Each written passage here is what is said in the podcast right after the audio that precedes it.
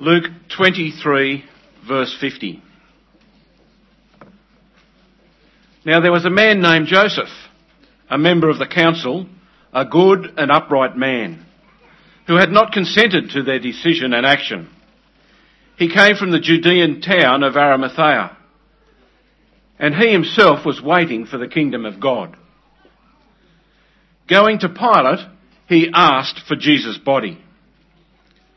Then he took it down, wrapped it in linen cloth, and placed it in a tomb cut in the rock, one in which no one had yet been laid. It was preparation day, and the Sabbath was about to begin. The women who had come with Jesus from Galilee followed Joseph and saw the tomb and how his body was laid in it. Then they went home and prepared spices and perfumes, but they rested on the Sabbath in obedience to the commandment.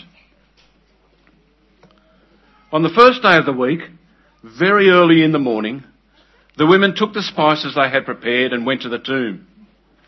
They found the stone rolled away from the tomb, but when they entered, they did not find the body of the Lord Jesus.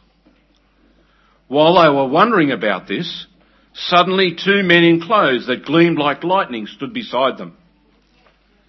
In their fright, the women bowed down with their faces to the ground.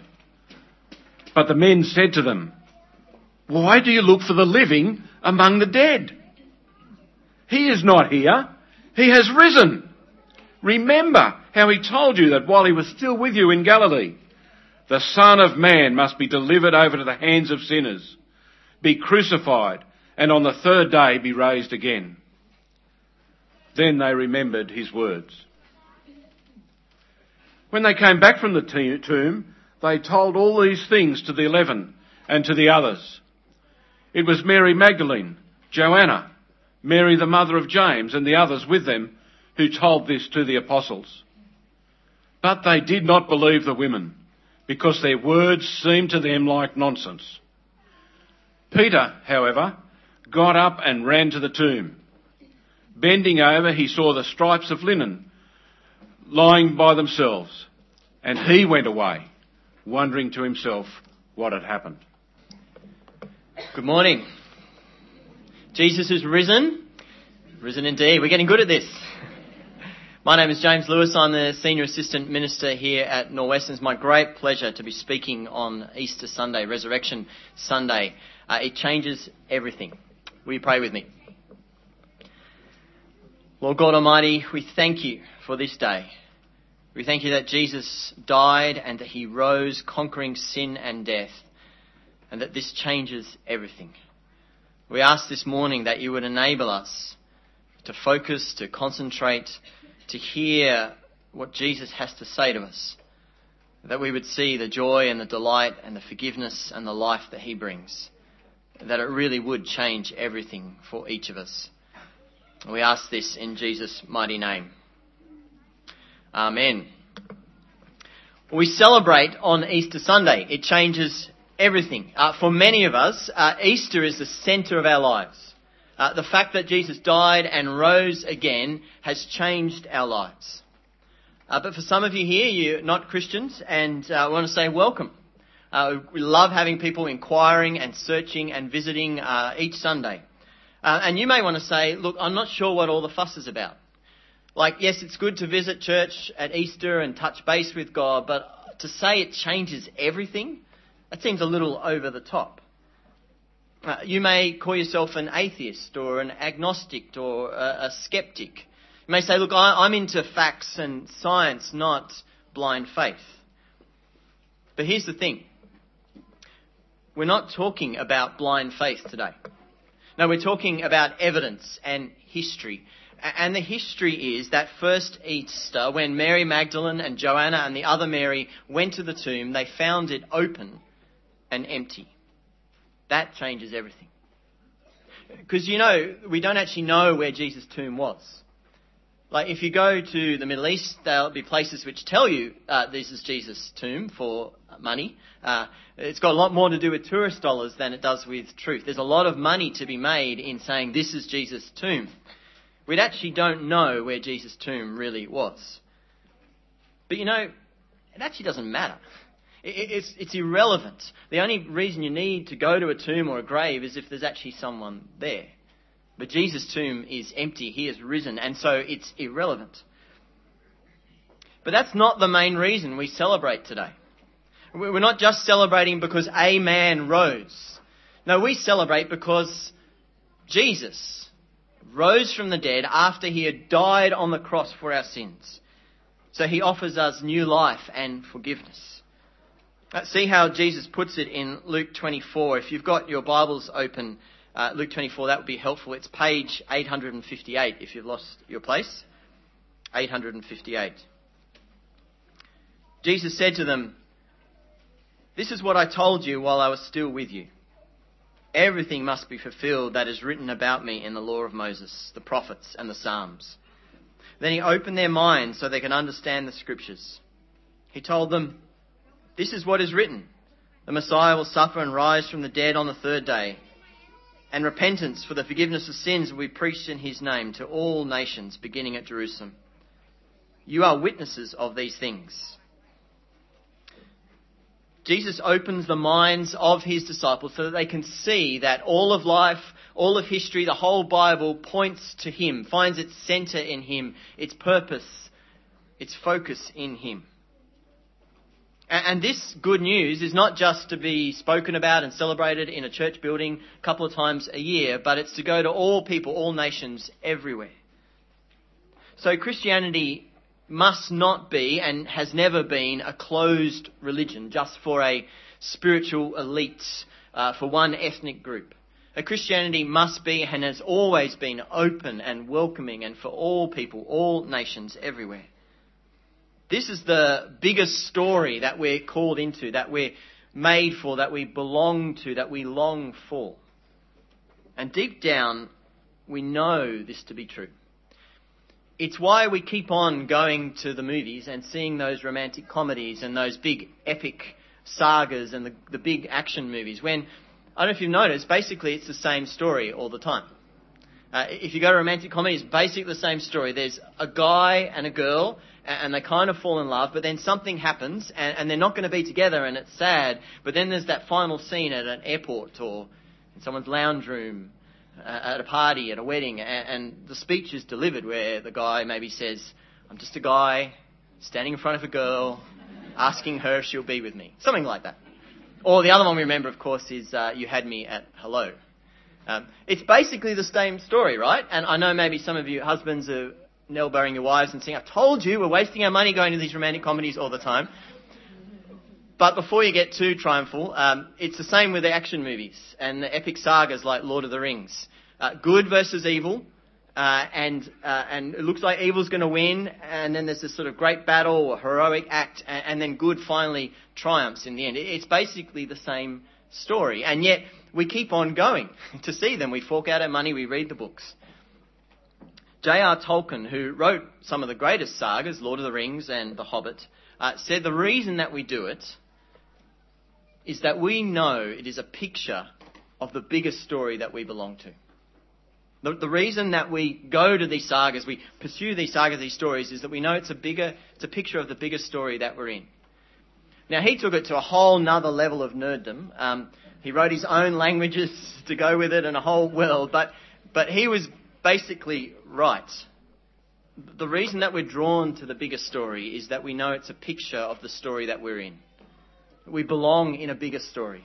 And at Easter, God tells us that the biggest story is what Jesus announced in Luke twenty-four. To, to celebrate, to share, to enjoy Jesus, and for all people, all nations, everywhere to enjoy him. Following Jesus is the greatest adventure in the whole universe. It changes everything. Now, you might be sitting there um, sceptical and have your doubts and saying, "Okay, well, it only changes everything if it's actually true." And, and I'm not sure it's true. And so what I want us to do briefly is to engage with four of the possible doubts about Easter Sunday.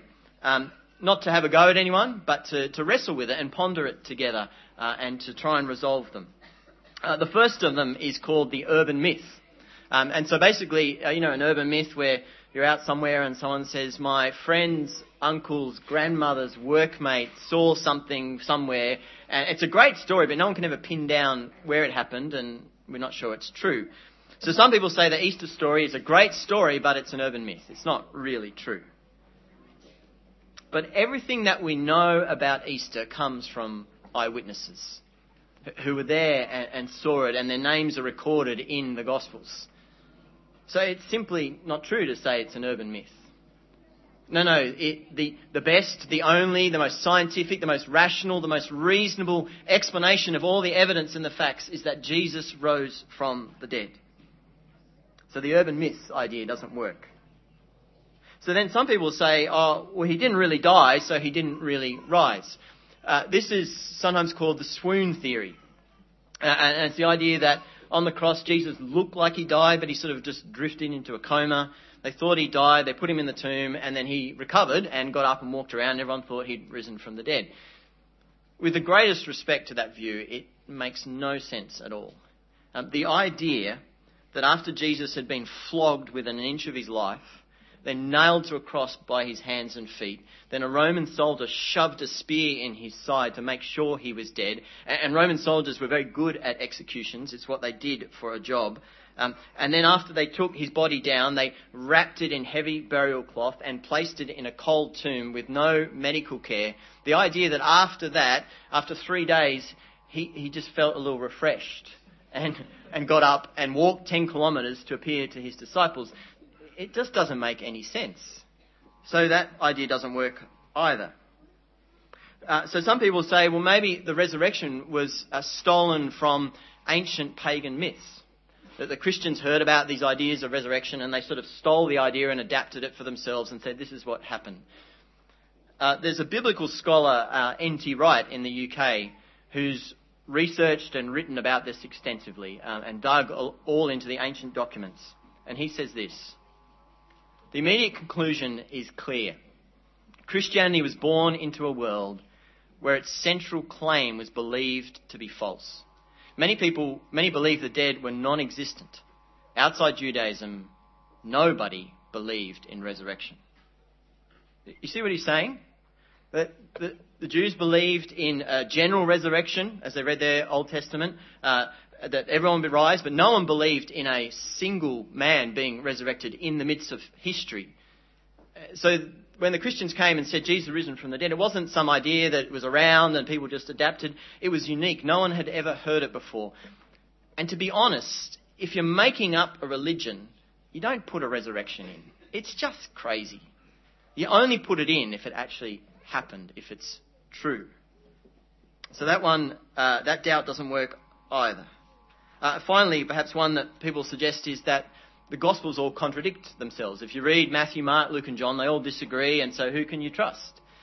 But if you actually do the hard, careful, detailed work, you discover that the Gospels are complex, subtle, but not contradictory accounts of Jesus. That they actually work together. And so our doubts are dissolved, aren't they? They don't stack up.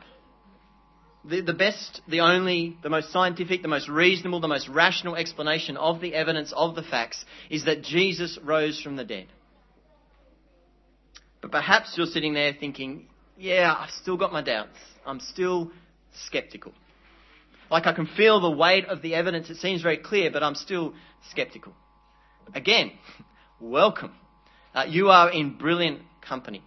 Because this is exactly how the disciples felt that first Easter. And so what we're going to do with the rest of our time this morning is we're going to go for a little walk with those disciples that first Easter.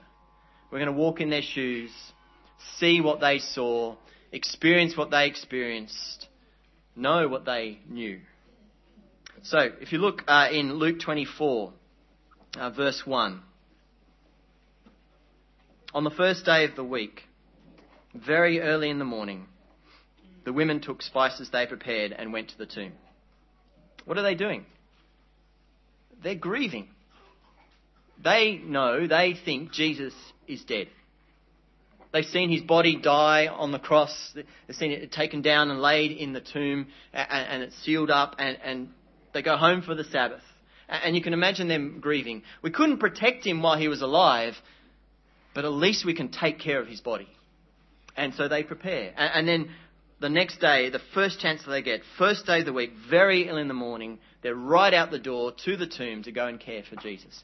But when they get there, they find the tombs open, and not only open, but empty. And so what do they say?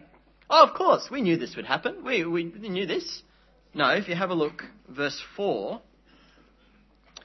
they were wondering about this. They don't know what to make of it. It takes two angelic messengers who appear to them to tell them that Jesus has risen. So they run back to the other disciples, the eleven disciples, and they tell them what they've seen. And then the disciples, of course, say, oh, yes, we knew this would happen. Of course, we've been expecting this. No, verse eleven, but they did not believe the women because their words seemed to them like nonsense. They can't believe what the women are saying. There's no basis. We, we can't. It's ridiculous. It's nonsense. Verse twelve, Peter, however, ran, got up and ran to the tomb. Bending over, he saw the strips of linen lying by themselves, and he went away wondering to himself what had happened. He's trying to work out what has happened. Now, in the first century Israel, uh, women were not allowed to testify in court. Their evidence was not considered to be acceptable. So the very fact that you've got women here as the first eyewitness is a wonderful thing. It reminds us that, that, that Jesus had taught his disciples to welcome and include women as equals, created equal by God. But you wouldn't put it in unless it was true. To have your first eyewitnesses as women in the ancient world was not a great start. You wouldn't put it in unless it was true. And Luke is completely unashamed of it here. He names them. He says, you can ask them. Here are the women. They are the first eyewitnesses. And yet, they still don't believe.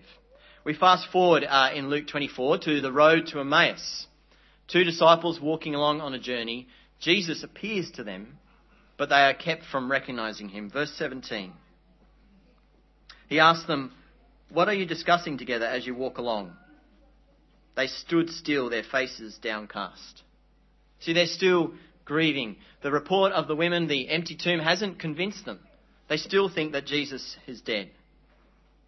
But then verse twenty-five, Jesus said to them, how foolish you are and slow to believe all that the prophets have spoken. Did not the Messiah have to suffer these things and then enter his glory? And beginning with Moses and all the prophets, he explained to them what was said in all the scriptures concerning himself. I love this scene because it's just so normal. Jesus doesn't come in this sort of blaze of glory and appear to them. Ta-da! He doesn't wave his hand and give them a vision. No, he says, read your Bibles. It's, it's all there. The evidence is there. And so very often in our day, people say they wait for some sort of dramatic, brilliant conversion experience. And if Jesus appeared to me when I was walking along the street, or if he tapped me on the shoulder or gave me a vision, then I'd believe. That's what would convince me. But very often Jesus reveals himself in the normal things, like on a normal Easter Sunday in a normal church building full of normal people reading normal Bibles. Jesus is revealing himself to us. So are you ready? Are you open? Because unbelief will dissolve in the face of reality. We then fast forward again to the disciples in Jerusalem. They're hearing from the two on the road to Emmaus. They're trying to work out what's happened. And Jesus appears amongst them. Verse thirty-seven. They were startled and frightened, thinking they saw a ghost. He said to them, why are you troubled, and why do doubts rise in your minds? Look at my hands and my feet. It is I myself. Touch me and see. A ghost does not have flesh and bones, as you see I have. When he had said this, he showed them his hands and feet. And while they still did not believe because of joy and amazement, he asked them, do you have anything here to eat? They gave him a piece of broiled fish, and he took it and ate it in their presence. It takes touching Jesus and the scars in his hands and feet to see him eat a meal with them for them to believe. Now, I don't know about you, but when I was growing up, I was told it was rude to stare at people while they're eating. I reckon it would have been impossible not to stare at Jesus as he ate this meal. He really is alive. You imagine them pinching themselves and just watching. He, he really is alive. He really is alive. Skepticism dissolves in the face of reality. So what about you? The most rational, reasonable, logical, scientific explanation of the facts is that Jesus rose from the dead. And this is good news. This is wonderful news. Jesus tells us that in verse thirty-six, when he appears to the disciples, he says, "Peace be with you." It's important to know that Jesus didn't go to Jerusalem and strut around in front of the religious leaders and the Roman soldiers and say, "You can't keep me down," kind of Muhammad Ali style. You know, I dance like a butterfly and I sting like a bee. You can't keep me down. I, you know, he didn't come back in vengeance and triumphalism. But he appears to his disciples and he doesn't come with a rebuke. He doesn't say, "Well, how could you let me down? How could you abandon me in my hour of need?" No, he says, "Peace be with you." Now, that's not a casual greeting. That's not, "How are you doing? What have you been up to for the last three days?" It's not hippie Jesus saying, "Peace, brothers." No, it's peace with God. It's rest for the weary. Are you weary with life? Is your soul weary? There is rest for the weary. There is forgiveness for the guilty. Do you know your guilt before God? There is forgiveness. There is joy in relationships. Do you long for joy in relationships? Jesus offers joy in relationships. There is eternity without tears. Do you hate death and that it robs us of friends and family? Jesus offers eternity without tears. And there is salvation for the lost. Do you know that you're lost without Jesus? He offers you salvation. This is the bigger story that we're invited into. And it changes everything. Deep down, we all know this. This is why some of you will keep circling around Christianity, visiting every now and then, circling, circling. I want to suggest that today is the day to land the plane, to put your trust in Jesus. He offers you peace with God. And that will change everything. Will you pray with me?